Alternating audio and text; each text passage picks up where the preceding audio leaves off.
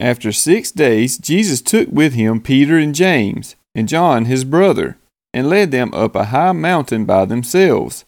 And he was transfigured before them, and his face shone like the sun, and his clothes became white as light. And behold, there appeared to them Moses and Elijah, talking with him.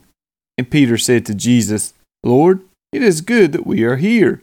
If you wish, I will make three tents here one for you, and one for Moses, and one for Elijah.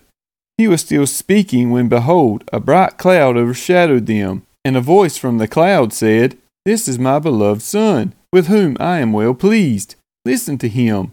When the disciples heard this, they fell on their faces and were terrified.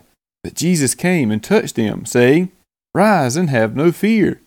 And when they lifted up their eyes, they saw no one but Jesus only.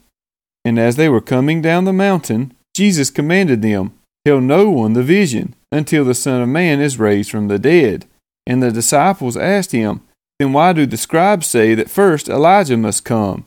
He answered, Elijah does come, and he will restore all things. But I tell you that Elijah has already come, and they did not recognize him, but did to him whatever they pleased. So also the Son of Man will certainly suffer at their hands. Then the disciples understood that he was speaking to them of John the Baptist.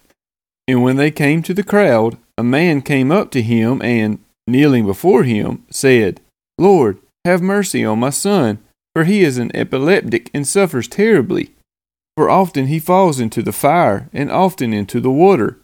And I brought him to your disciples, and they could not heal him. And Jesus answered, O faithless and twisted generation, how long am I to be with you? How long am I to bear with you? Bring him here to me. And Jesus rebuked the demon, and it came out of him, and the boy was healed instantly. Then the disciples came to Jesus privately and said, Why could we not cast it out? He said to them, Because of your little faith. For truly, I say to you, if you have faith like a grain of mustard seed, you will say to this mountain, Move from here to there, and it will move, and nothing will be impossible for you. As they were gathering in Galilee, Jesus said to them, The Son of Man is about to be delivered into the hands of men, and they will kill him, and he will be raised on the third day. And they were greatly distressed.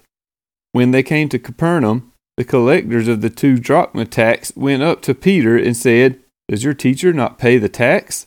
He said, Yes. And when he came into the house, Jesus spoke to him first, saying, What do you think, Simon? From whom do kings of the earth take toll or tax? From their sons or from others? And when he said, From others, Jesus said to him, Then the sons are free. However, not to give offense to them, go to the sea and cast a hook, and take the first fish that comes up. And when you open its mouth, you will find a shekel. Take that and give it to them for me and for yourself.